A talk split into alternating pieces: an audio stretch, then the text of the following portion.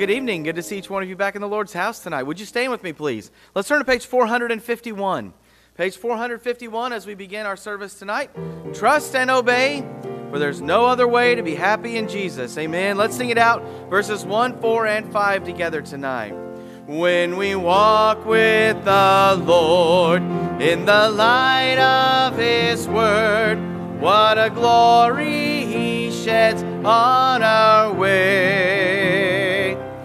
While we do His good will, He abides with us still, and with all who will trust and obey. Trust and obey, for there's no other way to be happy in Jesus but to trust and obey. But we never can the delights of His love until all on the altar we lay. For the favor He shows and the joy He bestows are for them who will trust and obey trust and obey, for there's no other way happy in Jesus but to trust and obey. Then in fellowship sweet, we will sit at his feet, or we'll walk by his side in the way. What he says we will do. Where He sends, we will go. Never fear, only trust and obey. Trust and obey, for there's no other way to be happy in Jesus but to trust and obey. Amen. Great start tonight. I'm telling you a simple but a very solid truth, amen, uh, right there. If we can just trust and obey, that'd solve a whole lot of issues right there, amen. So thankful tonight to be in the Lord's house. Glad that you are here. Let's pray tonight. We need the Lord here, amen. Brother Gary Clark, would you pray for us uh, tonight?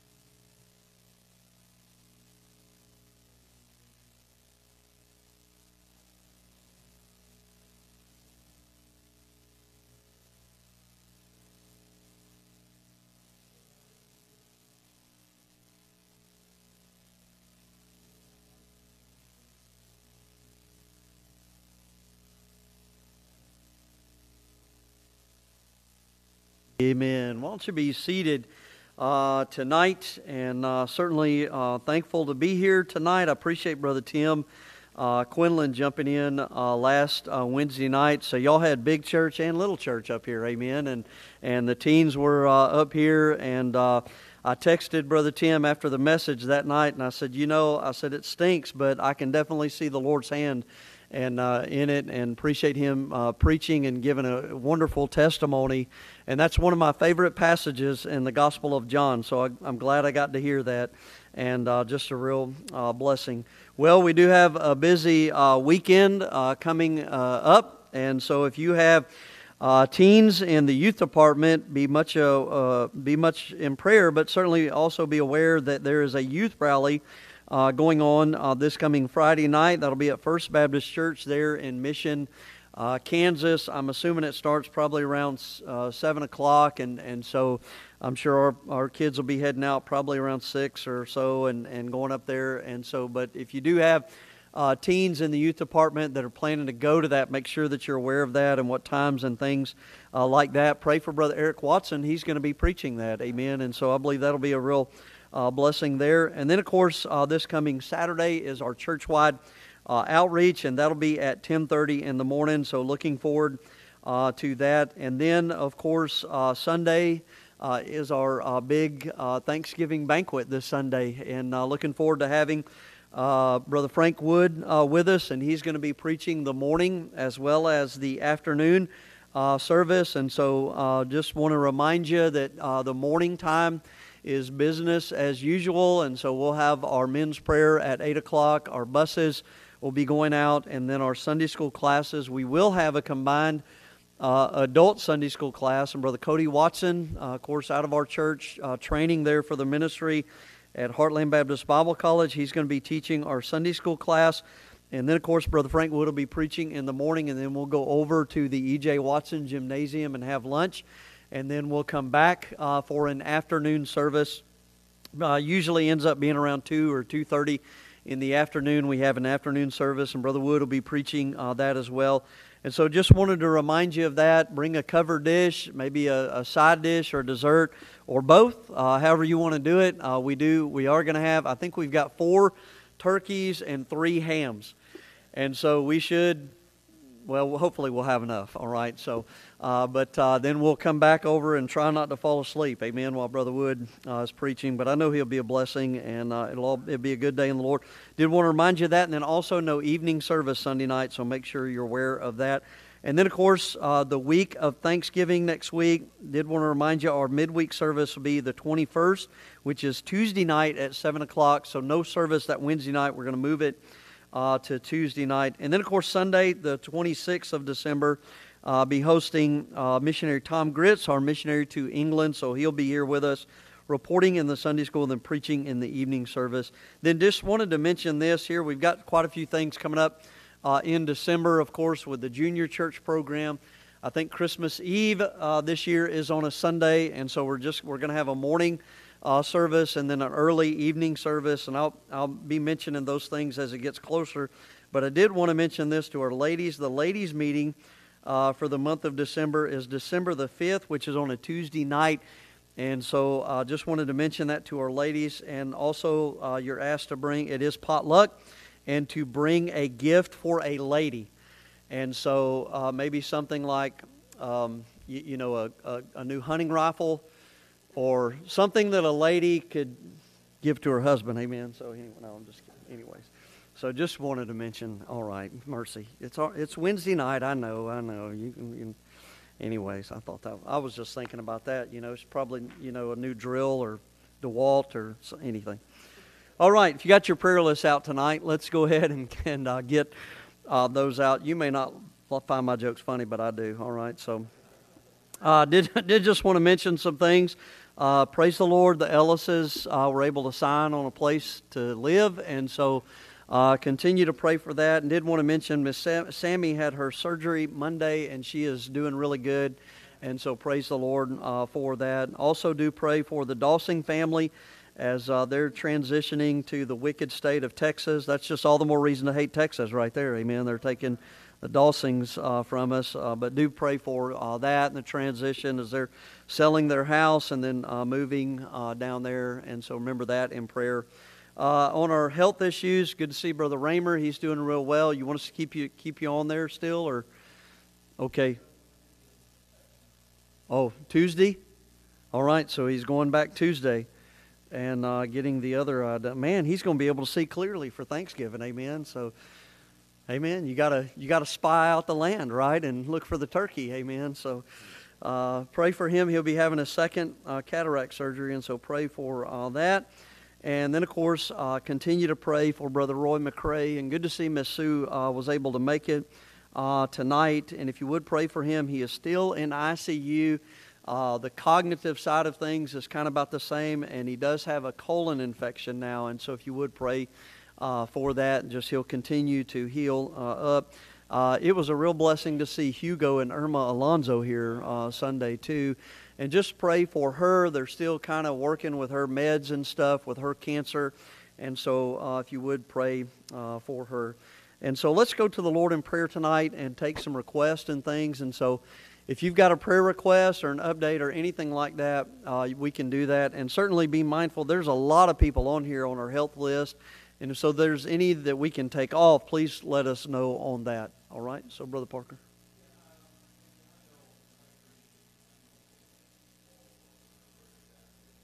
Mm-hmm.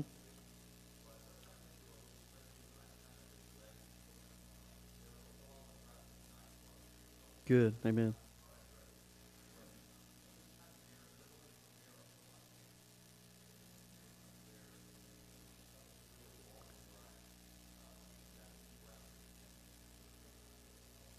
Amen.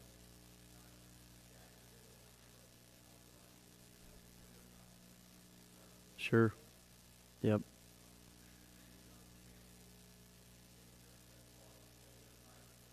Yeah.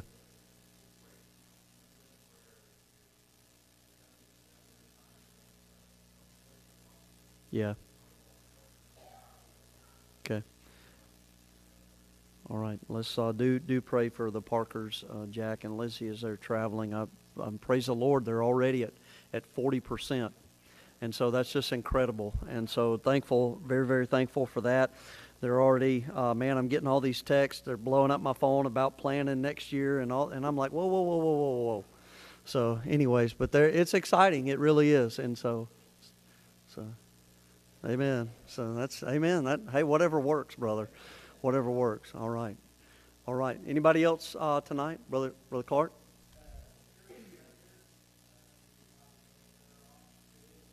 Okay.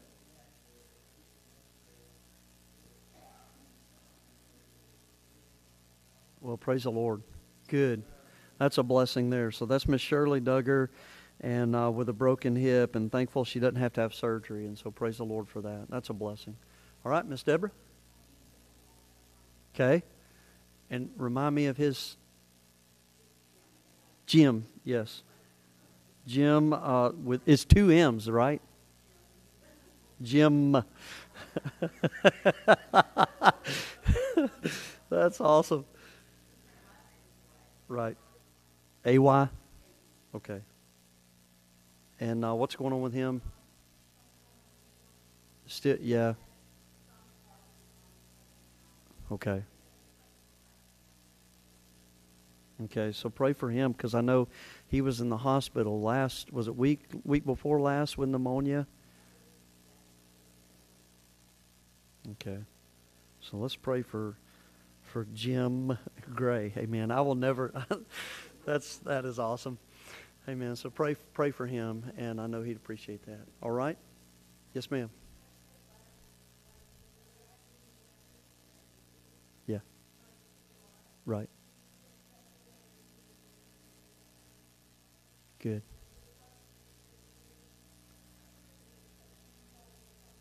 Wow. Okay.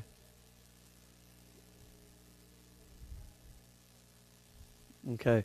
So praise the Lord, she got approved. That's a blessing and going to be able to go there. So, all right. So let's continue to pray for Laura uh, Stanfield with cancer. That's Miss Georgie's uh, sister, and I know she would appreciate that as well. Anybody else tonight? Miss Melanie.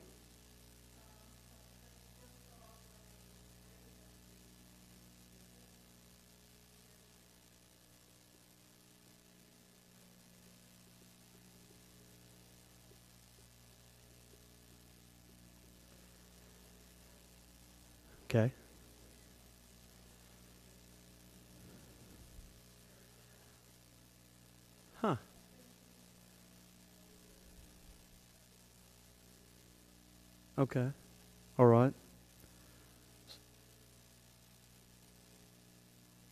Okay.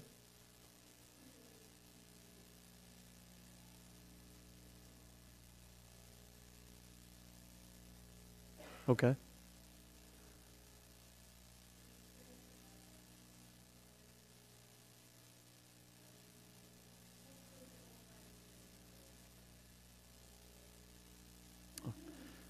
So you said that's Friday? Okay.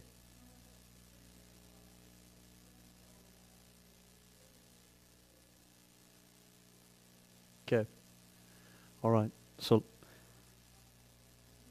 all right. So let's continue to pray for Miss Melanie Edler with uh, some of the health battles she's been struggling with, and then also with some of the tests that she's been having and coming up. And so let's remember that in prayer. And then Jacob Gibson and uh, let's pray for him and his need need to know the Lord for sure. Absolutely.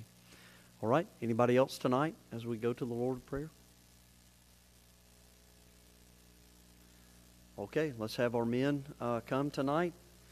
And again, certainly pray for uh, these. And um, I'm telling you, people that need to know the Lord, mercy. That's, that's number one right there. Amen. Brother John Ellis, would you pray for us tonight?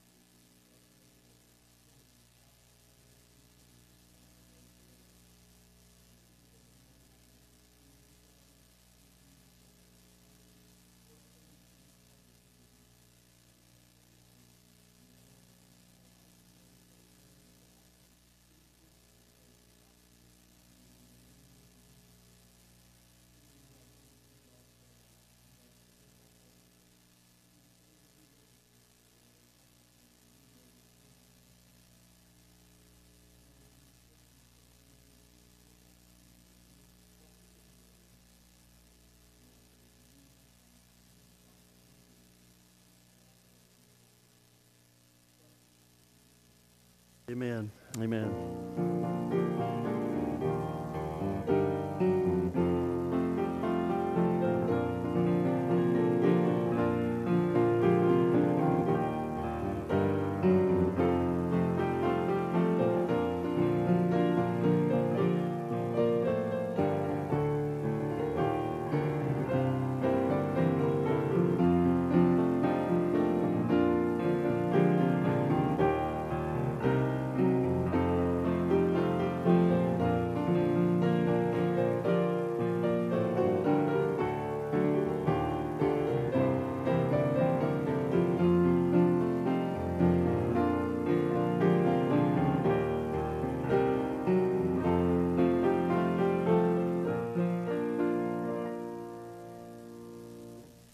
All stand together one last time. Turn to page 430 together.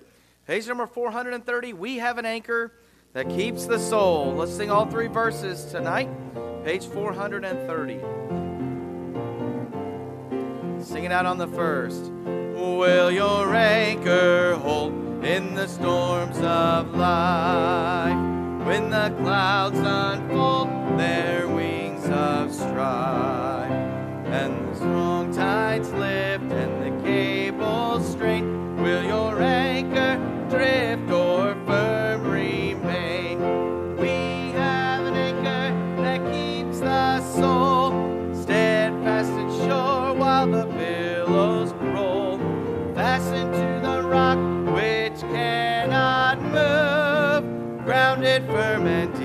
in the Savior's love. It is safely moored, will the storm withstand? For 'tis well secured by the Savior's hand. Though the tempest rage and the wild winds blow, not an angry wave shall or bark or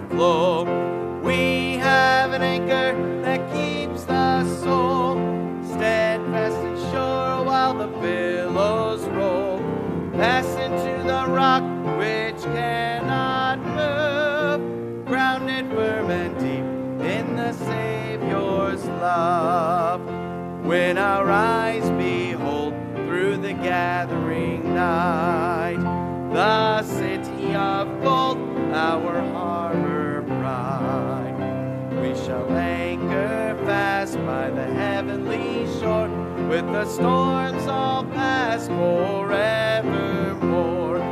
We have an anchor that keeps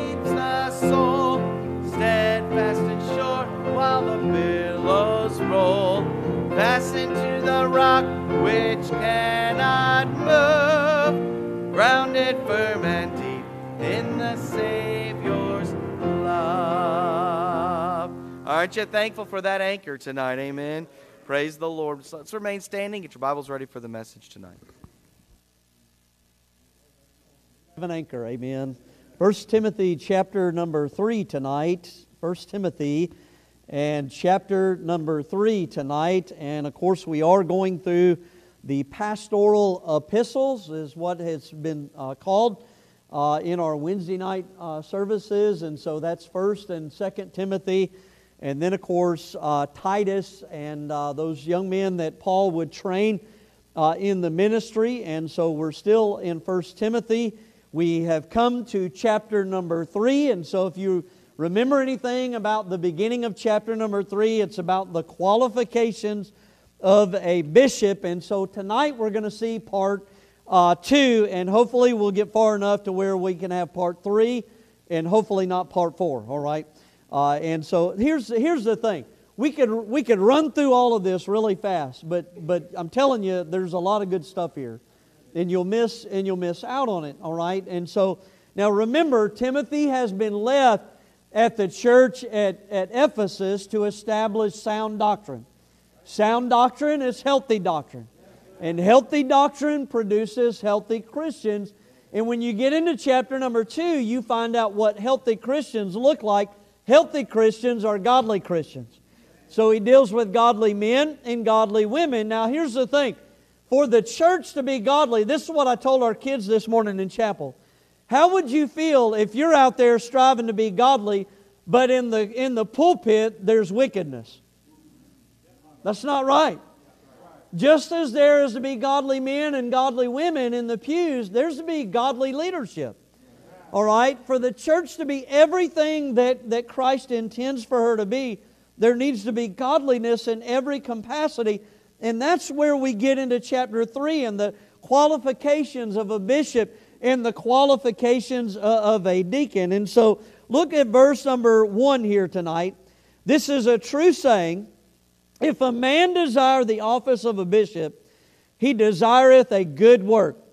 A bishop must then be blameless, the husband of one wife, vigilant, sober, of good behavior, given to hospitality, apt to teach, not given to wine, no striker, not greedy of filthy lucre, but patient, not a brawler sometimes.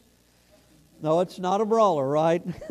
not covetous, one that ruleth well his own house having his children in subjection with all gravity. For if a man know not how to rule his own house, how shall he take care of the church of God?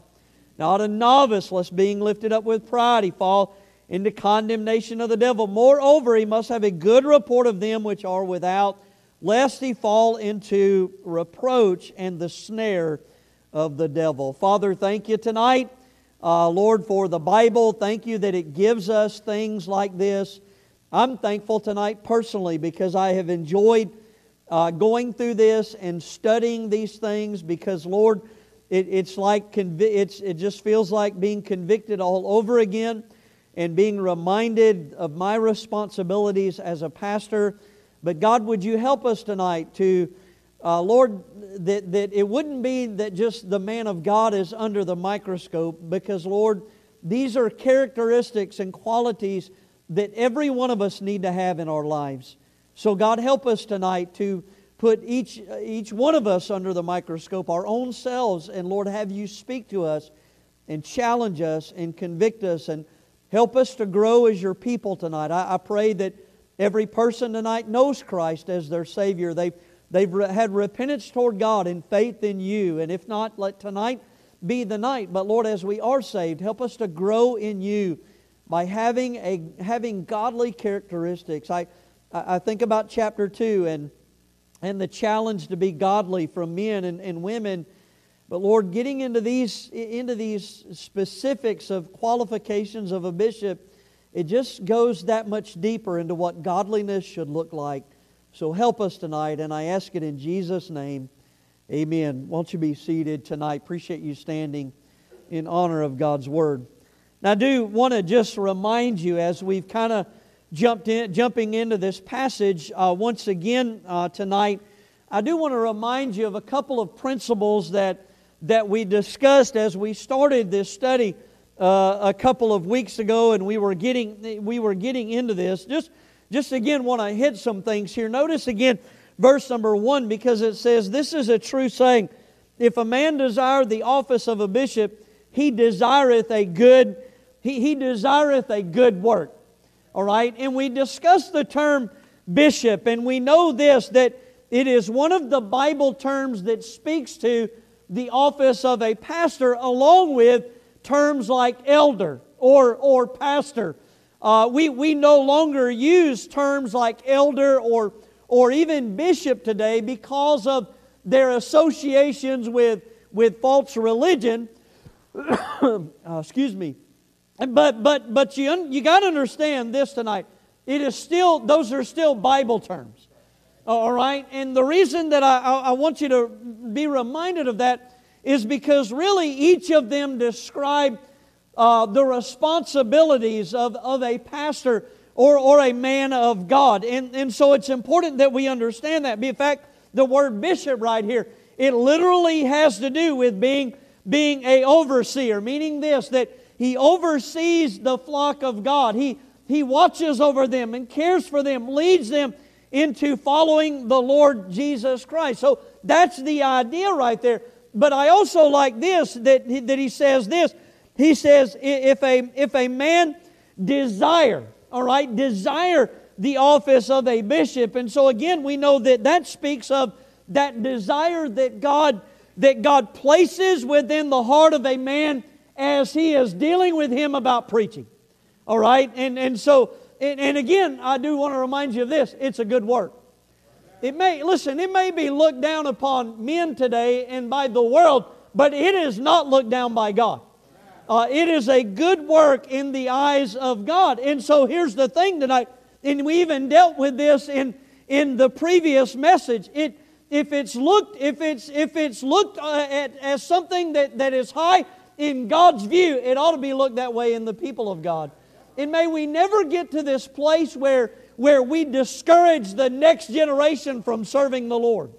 And we discourage young men from, from seeking the Lord. And, and if God would have them to be in the ministry and, and things like this, I, I'm just, listen, I'm telling you tonight, God is still calling men to preach. Now, I want to say this. We, we, we, we, we understand churches are hurting today to find good preachers. churches are hurting today to find good preachers.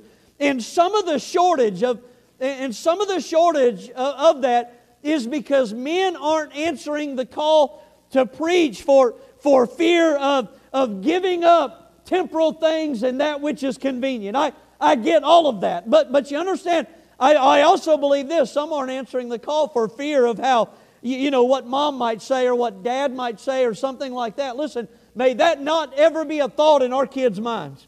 That if God's dealing with them about, about serving the Lord in some capacity, may they always think in their mind, man, man if, if anything, my mom and dad would be excited that, that God's calling me to do something for Him. And that, that'd be the last thing that they'd have to worry about is talking to us about, you, you know, uh, what God's doing uh, in their life. Listen, they, uh, so we, we need to encourage them to follow the Lord. It's a, it's a good, it's a good work. And let me, let me help you with this tonight. God's not going to let them starve to death. I'm just telling you, I, look, I, never mind, I don't even want to talk about my weight right now. amen. I'm just saying to you, I've, I've not missed any meals. Amen.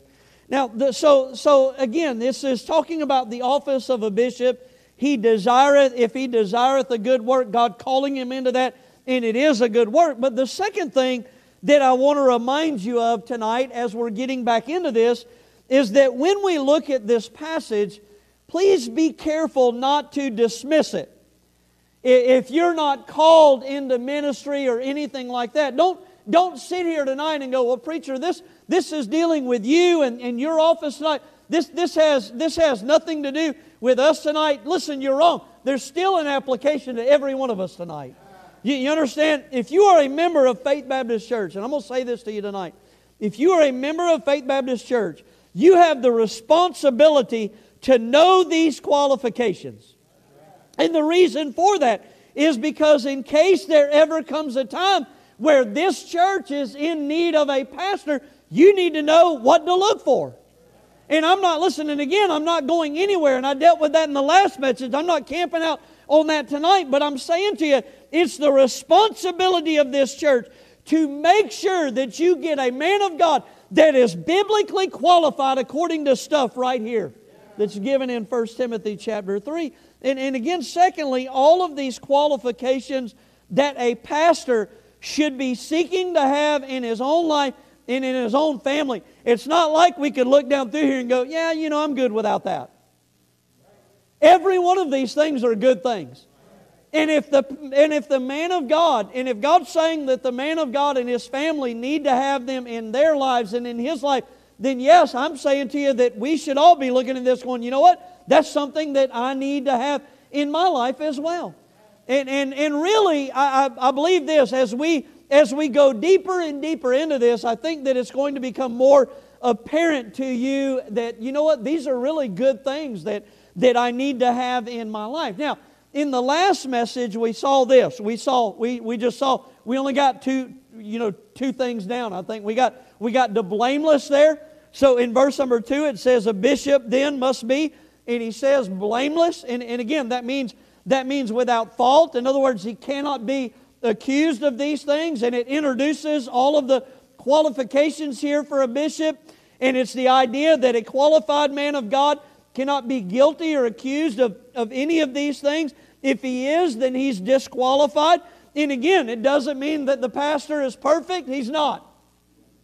He's going to fail, he's going to make mistakes, but he should be striving to have these things in his life and understanding that. So, so you understand, he's to be blameless. And then we saw husband of one wife. You got to spend a lot of time there because we're in a confused day.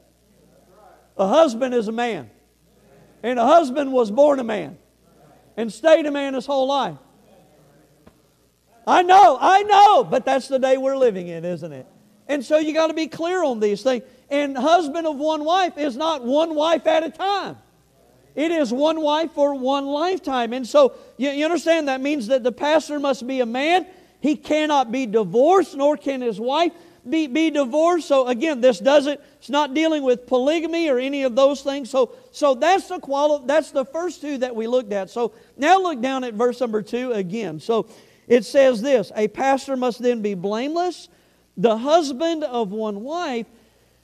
and now we come to this next term, this next quality, and it says this that he must be he must be vigilant. Vigilant. This means to be circumspect. It means, it literally means to be circumspect, cautious, prudent, watchful on all sides. All right, that's vigilant. Now, now this is what I want you to catch, and I want you to listen to this. Though the application could be made for the pastor as a shepherd, to be vigilant in watching over the flock that God has given him. You can make that application, no doubt. It's one of the responsibilities he's to do to look out for false doctrine, wickedness, things like that. You know what? The pastor should be willing to, you know, he's, he's, you know, there's going to be times where he may come to you and go, you know, I've noticed this going on in your life. Because sometimes we're, we're the person on the inside and we get blind to things. And, and, and it takes somebody on the outside looking in to come in and go, hey, I've noticed this is going on here. Just want to see how you're doing. You doing okay? And we shouldn't go, well, I just get offended by stuff like that because he's looking out for your best interest. Somebody understand that? And, and so there's an application that, that could be made there on that, no, no doubt. But here's what I want, I want you to catch. When you consider the other qualifications in the verse, I believe this is speaking of the necessity for the pastor to be vigilant in his own life. In other words, just as he is to be sober and of good behavior and, and so on in his own life, he's also to be vigilant in his own life. That means he needs to be circumspect, he needs to be cautious, he needs to be prudent, he needs to be watchful on all sides in his own life. And, and what I want to say to you tonight is this. Remember when I said this a minute ago? don't dismiss all of these qualifications and think, well, this has to do with the pastor. This doesn't have to do with me. I believe this is where it becomes very apparent. This isn't just something that the pastor needs in his life. This is something that would help you and benefit you as well as a Christian, as a child of God. Listen, this is something that we all need to learn to do in our own lives. Do, doing, do, doing, uh, do, doing some things that will, this is something that will become incredibly helpful in your Christian walk.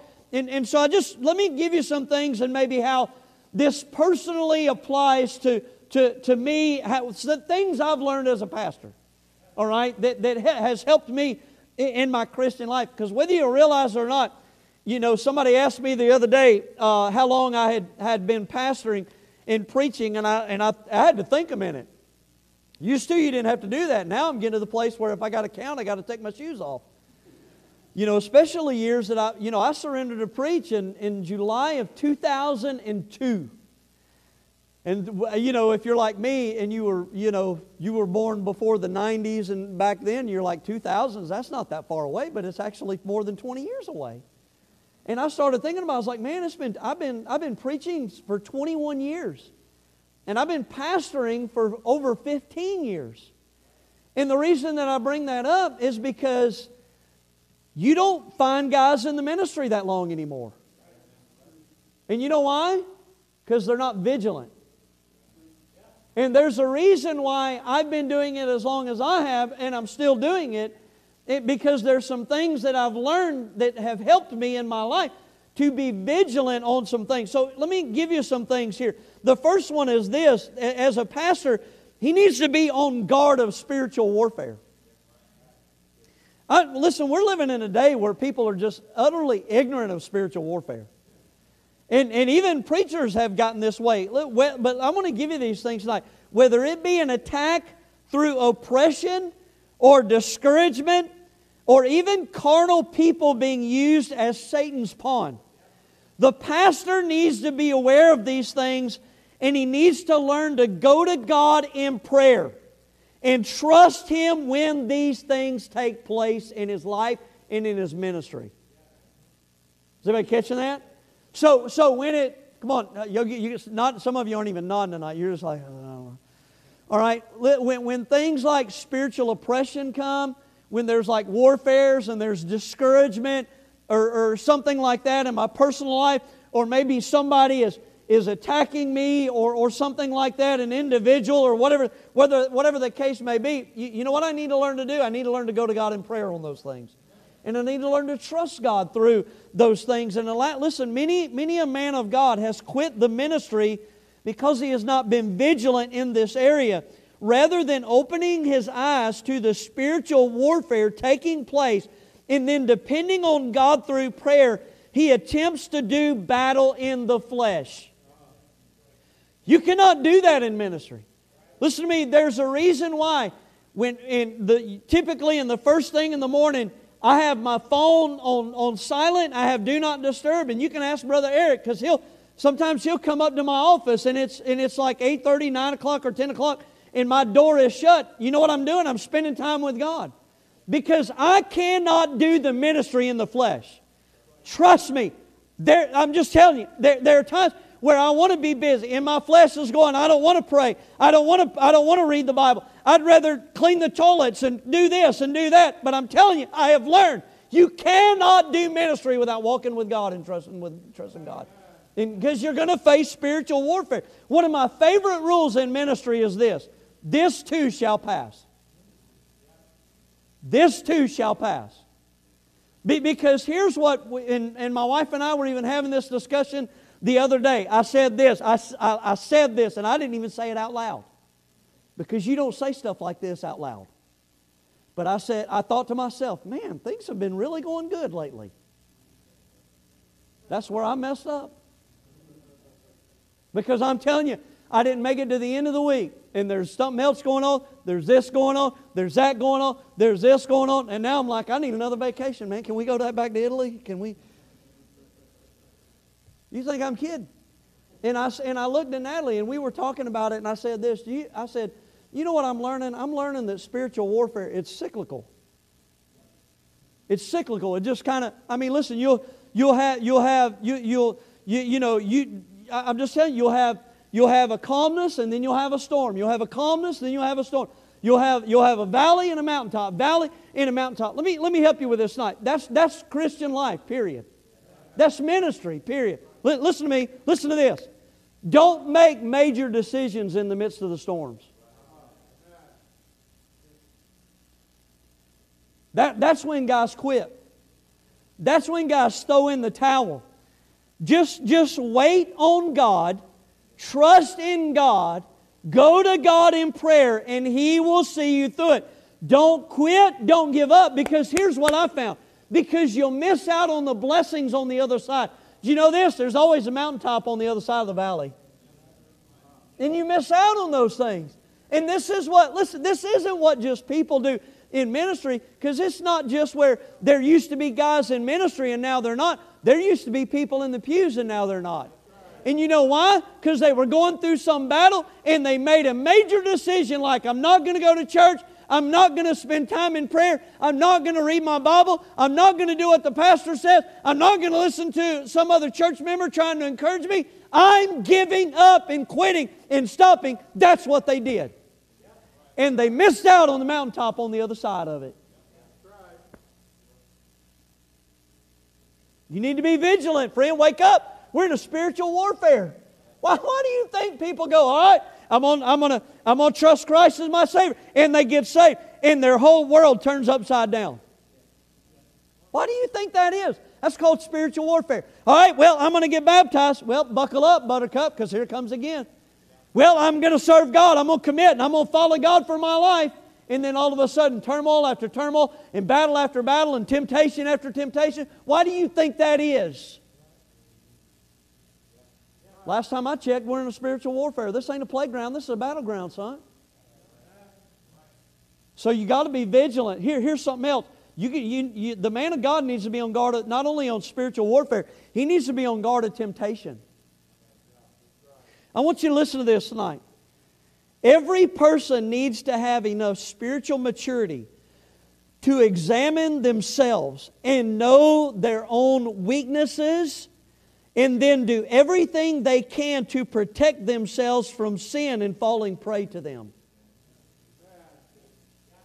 Let, let me say that again because some of you aren't getting this.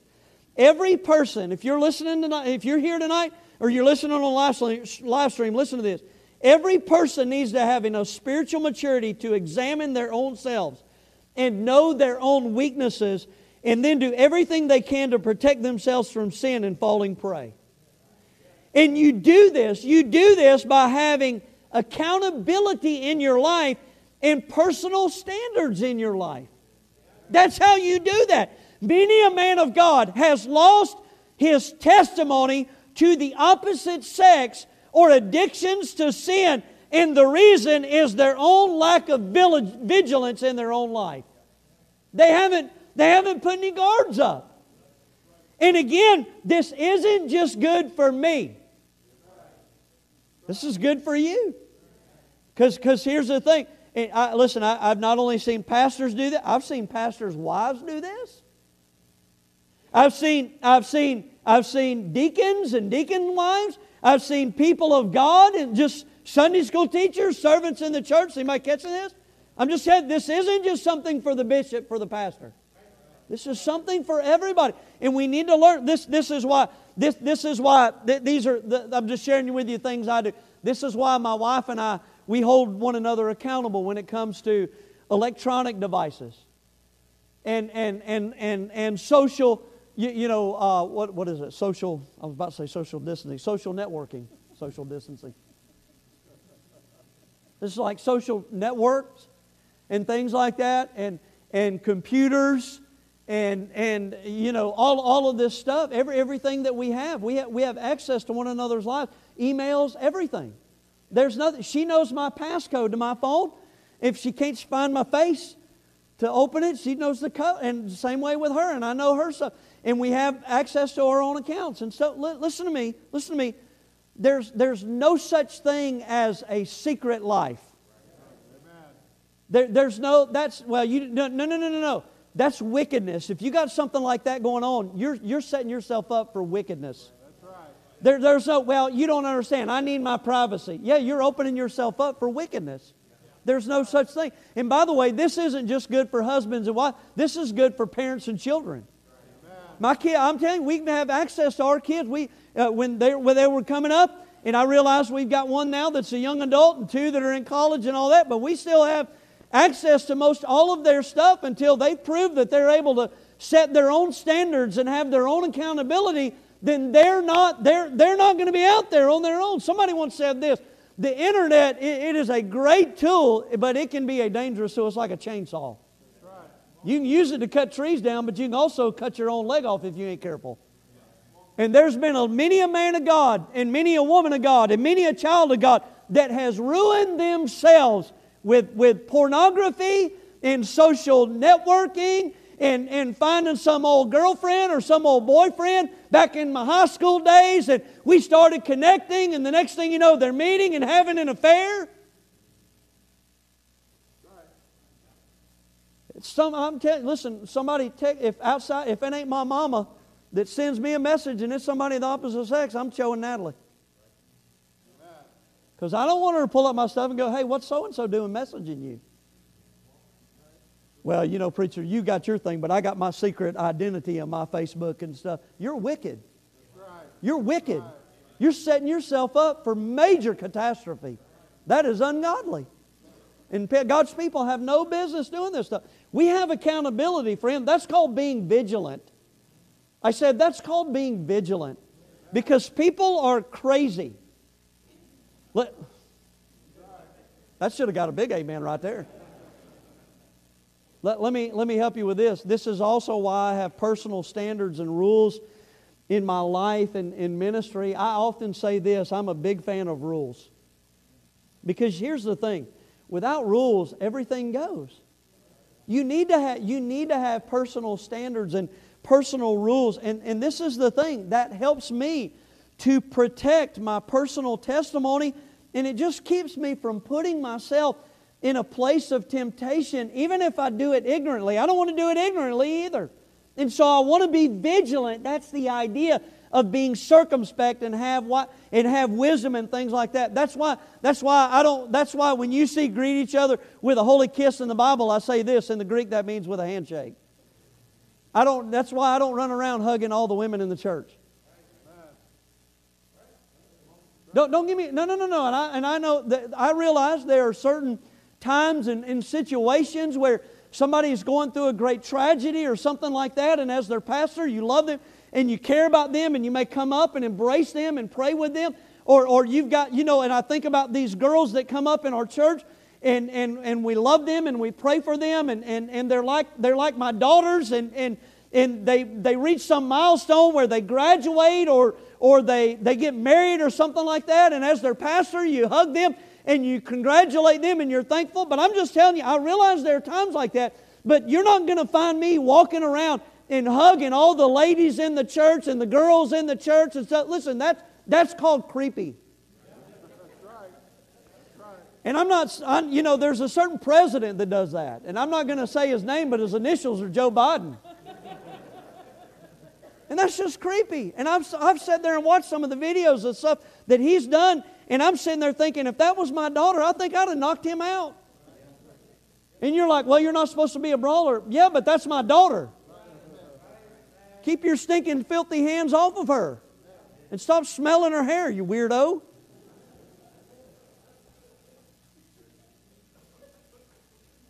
I don't listen. I'm telling you right now that that shouldn't be. You you start doing things like that. You're. I'm just. You, you need. This is why this is why I'm telling. This is why you know you. I go and preach.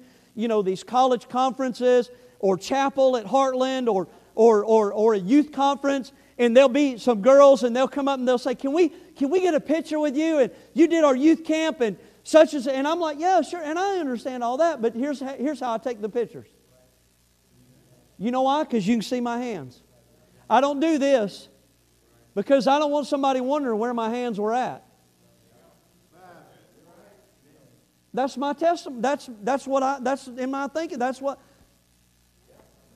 You got to guard yourself, and you got and you you may be sitting back going, "Now listen, preacher, that's a little," but you understand the accusations and the things that can happen.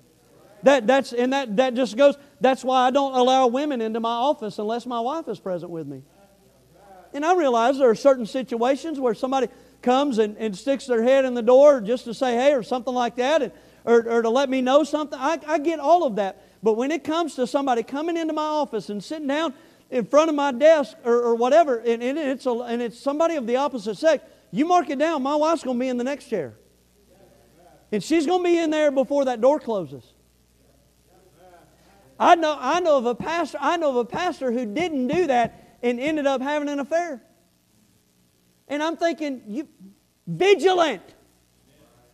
And he missed it. And I'm just saying, I don't listen. I'm, I'm telling. Here's here's another here's another rule I have. When I'm traveling and I'm in a hotel by myself, I don't turn on the TV. It's just a rule I have. And so I don't I don't turn on. Why? Because it keeps me from watching something I don't have any business watching. Just as simple as that. I, I limit myself to certain websites on my computer. I have computer in my office, and I have I have three websites that come up whenever I, whenever I open my internet, and, and it's ESPN and, and a couple of news sites, and that's it. If I do any kind of, you know, if I, if I have to research and do any kind of research on anything that I would think would be questionable, guess who's in the office with me? My wife. And I, you can ask her. I've had, I've said, "Hey, babe, can you come in here? Because I'm going to Google this, and I just want to be here. I want you to be here in case anything pops up that I don't, I don't want to see. Because that's just the day and age in which we live in. Look, I could. I, I'm just listen. I, I could sit here with a whole host of things, but you understand. The point is this: if you're not willing to examine yourself and know your own weaknesses, and then put up guards to protect yourself from them, you're not being vigilant.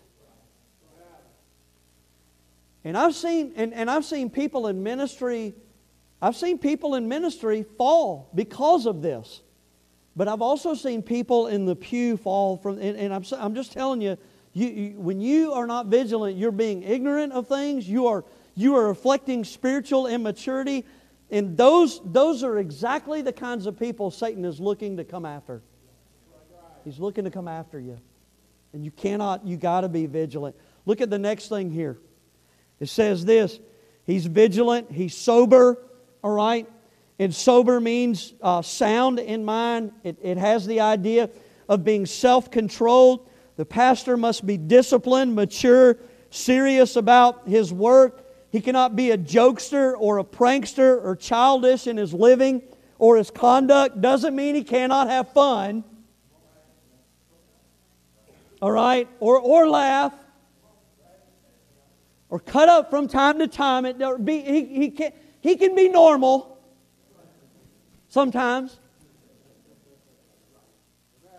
There's, there's a time to laugh, I get that, but there's also a time to be serious. And you got to have balance in this area. The pastor is to show manliness, to show maturity and leadership. He's not to be indulgent.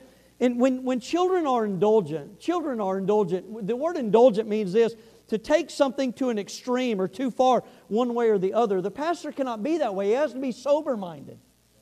He has to be sober minded. And again, this isn't just for the pastor. You need to be sober minded as well. But, but here, notice the next thing here because I want to go into this one because it says of good behavior. And these two kind of go along together because you, you have sober here that means self controlled. And then, and then good behavior means orderly. Get, get, get this. It's the same Greek word that is translated as modest in chapter 2. Modest apparel, orderly apparel, it's the same way right here. It's of good of good behavior. And so here's to describe not the apparel of the pastor, though it's good that he matches his clothes, but the behavior and life of the pastor. It must be modest, it must be in order. Um, and, and I'll just, and I've probably said this before in the pulpit, but I know our staff has heard it a multitude of times. But one of my favorite words in ministry or even in life in general is the word balance. I probably could have asked Eric the pop quiz tonight, and he would have made a hundred. Because he's heard me say, you got to be balanced. You got to be balanced. There's balance in everything. There's ba- and, and the pastor, he's got to be careful not to get out of balance one way or the other in things in his life because when he does, what happens is this things get out of order. He's got to be, he's got to be balanced with his behavior. And let me explain what I mean by that. A pastor cannot be a pushover. Because when he's a pushover, people will push him over. People will manipulate him, men will bully him. He cannot be that way. He cannot be a pushover, but at the same time, he cannot be hateful and mean. So, so there's balance because both of those things are unscriptural. A pastor must be balanced and in order with his behavior. He must have compassion but boldness. He's got to have meekness but righteousness. He's got to have love but also strength. You, you understand? Think about, think about our God. He is a God of love, but He's also a God of a consuming fire. Think about the Lord Jesus Christ. He came with grace, but He also came in truth. So, so you understand, there's balance there. And the man of God must, must have that. And here's what I found in my life is that that balance only comes when he actually walks with God and is filled with the Spirit of God. You know when you're going to find that balance? When you walk with God and you're filled with the Spirit of God. And you'll have those things in, in your life. Here's something else. Listen to this. He's got to be balanced with his time. A pastor cannot be lazy in the ministry or the ministry will suffer. However, the pastor cannot be a workaholic either, or else his family will suffer. And by the way, that goes for every one of us here tonight. These things can quickly become out of order. He must be balanced in his conduct or his way of life. Indulgence, one way or the other, in things like eating or hobbies or entertainment or so on. It, it causes priorities to be out of order in a man of God's life and unproductive for the ministry. If a man indulges in his eating habits and becomes overweight, he cannot do the work of the ministry and becomes a poor testimony to the people of God. Think about that. But, but at the same time, he cannot worship his body either and spend all his time at the gym. So you understand there's balance in that. So he needs to relax and have a cheeseburger, but then go run it or walk it off. Amen. That, I'm amen in that one. But you understand there's balance there. If a man indulges in a hobby such as golf or hunting or fishing and so on, he has no time for family or ministry, and the work does not get done. But at the same time, ministry is, is stressful, and if the pastor does not need, and the pastor does need a life outside of the office. Out of, the, out of balance here can lead to some bad things either way, whether it be a poor testimony and not doing the work God's called him to do, or a heart attack.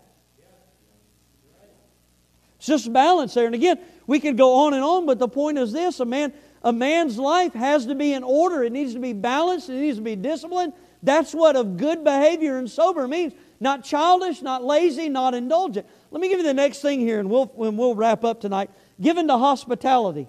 It's pretty honest there means to be hospitable, fond of guests. How a man treats others and how others feel about a man says a lot about his character, doesn't it? A pastor should be one that enjoys being around others, and others enjoy being around him. And his wife ought to be that way, and his family ought to be that way. And by the way, you ought to be that way. Okay. This would include having guests in his home or being a guest in someone else's home. This would include visiting preachers or missionaries. They should enjoy fellowship with the pastor and his family. This also includes fellowship before and after services at the church. Had a lady one time, she I was pastoring in Cashville and and she said, Preacher, she goes, she said, I want, want to let you know I went to my friend's church the other day and they were having a special service and she said, you know what? And she was she was one of them grandmas in the church about 80 something, 90 years old or whatever. And so you listen to grandma. And she, you know, she kind of, she's just that old school kind of letting me know, giving me the 411. And she said, You know what? She said, That pastor, he came out of his office right before the service and walked right into the pulpit and he preached. And then when he got done, he left the pulpit went right back into his office and he didn't talk to nobody. And she looked at me and she said, I, don't, I didn't really like that. And I said, Good, you shouldn't. He's not hospitable. And, and, and so, and I, and I, and, and, and I, you know, and I, and I, I got to be honest here. There have been times where I wished I could have done that. it's just like anyone else. There are times where the pastor would like to avoid people altogether. He's a, he, he's a person just like you. And I'll guarantee you, not one of us in here tonight could say, you know, there's never been a time where I, I, I, I, you know, I just I wanted to come into church and, and you know and just not talk to anybody or skip the service that night. I'll guarantee you, everybody in here would say, you know, there's been those times in my life where I just didn't want to be around anybody. Well, guess what? There's been those times in my life too. And guess what? As the pastor, I don't have a choice. I got to be here. I guess I could call in sick. Call in sick. I'm allergic to people tonight. I can't be here. But you know what I found over the years? I have found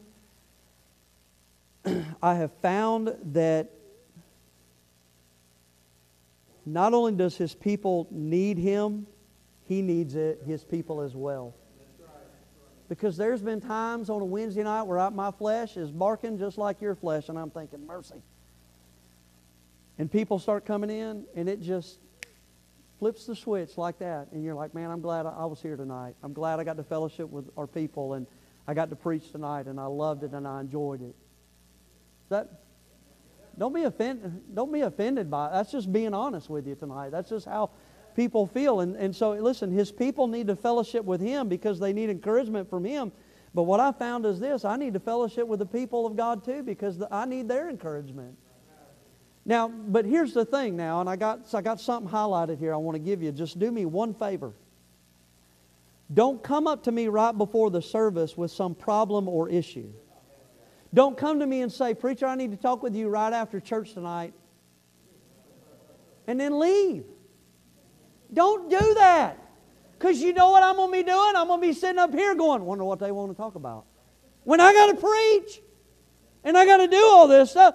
So, because that's what I'm thinking. So, because here's what I've learned people want to say things and do things at their convenience. When you need to look beyond yourself and realize the pastor has be patient and considerate of the pastor and the responsibilities that he has. You're not the only one with problems and issues. All right? And, and so that, that's, you, understand, that's why I'm back there after the service and I'm fellowshipping and I'm talking with people because that's when you can come up and go, hey, can I, can I talk with you? Uh, and because here's the thing if you don't listen to this tonight, listen, I am going to put a fire pole in right over here and I'm going to start dropping in for the church right there. Slide down and come in. All right, you got your Bibles tonight? Turn. I'm just kidding. I'm not. That way you can't come to me and go, hey, I got something I want to talk to you about after church tonight. I remember I told you this, but Don Beasy said that said was talking to me about that, and he said one of our guys, uh, one of the guys that was there in the church, Brother Littleton, came up to him and said, "Hey, I want to talk to you after church tonight." And he thought, "Mercy, what does he want to talk about? What's going on? Are they leaving the church? What's going on?" And he goes, after church, he comes up to me and goes, What do you need, brother? And he goes, Oh, we just want to see if y'all want to go out to eat tonight. Don't do that to me. Now, here's the last thing he must be apt to teach. Look at verse number two. He must be apt to teach. This phrase means instructive. It means that a man of God should know how to handle the Word of God. You got a gun and don't know how to use it, it ain't going to do you no good. Same way with the Bible.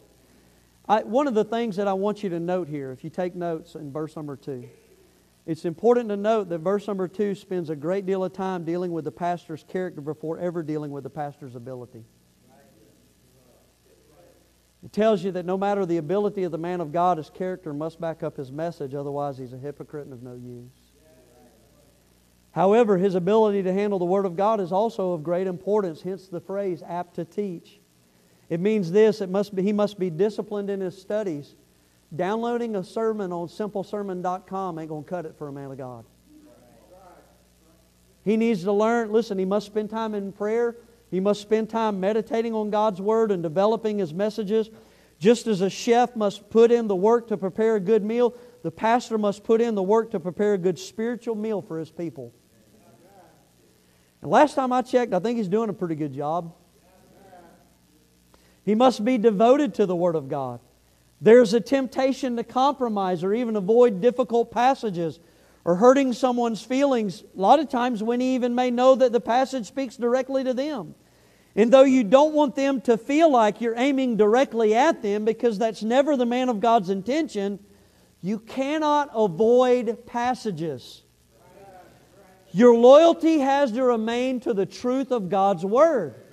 No matter how controversial it may be, you must stand on the doctrine of God and you must preach the whole counsel of God. And one of the things I want to say tonight publicly to Faith Baptist Church is we've hit some of those passages before.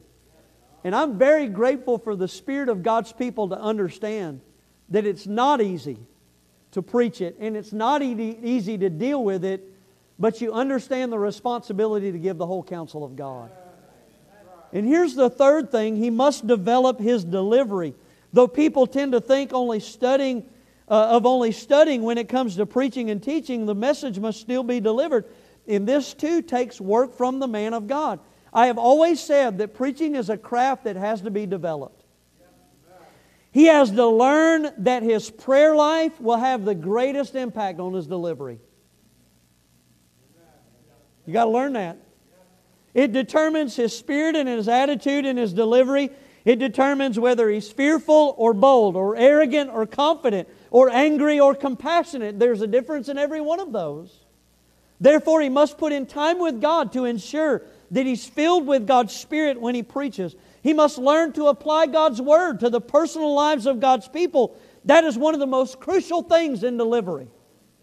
Anybody, anybody can get the context, the who, the what, the when, the where, all of that stuff. But how does it apply to our lives? That's where it's going to matter. That it's like Brother Sam Davison said. It, you know, everybody's fine until you get to the application, because that's where it matters. That's where it becomes personal, but that's where it's going to give us the greatest help.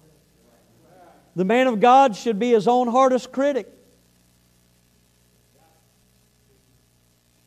I have always said this I don't need your criticism because I'm my own worst one. And I have my, I, am my own, I, I, usually, you can ask my wife this, typically, you know, especially early, early on in ministry, I would, usually one of the first questions when we got in the car after the service uh, was this, what did you think of that message tonight? Because I wanted her opinion on it.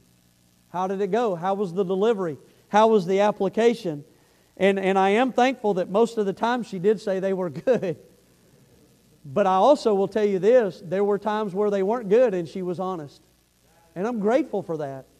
But you understand, that's, I'm just, you, you know, here, but here's the point learning, learning to preach and to teach, it is a process. And I, that's, that's why when we have these guys come in from Heartland and they preach and they teach, and we, I'm just, saying it's a process. Have patience with them and understand they are going to learn to be their own worst critics. And they're going to be just as hard on themselves. And, and you can mark it down. There'll be times where I call them in my office and go, hey, you can't do that. You can't say that. I'm just telling you. I always tell people that, and I tell them this listen, it took me like five times preaching at Berean Baptist Church when I was training in ministry before I got to where I could preach and not get in trouble afterwards. It's a process. You learn it. All right? And so it's that's here but here's the thing. Eh, just as the man of God expects the people of God to have a teachable spirit, he has to have a teachable spirit. And that's what it's all about and learn to develop his talent and his calling for the Lord. Now we're going to stop there tonight. We're going to cut it off like a bologna sandwich. But don't let, let me remind you every one of these things that I need in my life you need in your life. You need to be vigilant. And you need to be hospitable. And you need to be of good behavior. And even you need to be apt to teach. Every one of these things we need, not just me, but all of us need in our lives tonight. What about it? Are you vigilant? Are you sober minded and balanced and good behavior? You're putting guards up and things in your life. Let's, let's all stand tonight. And if you need to do business with the Lord tonight, don't be afraid to do business with the Lord.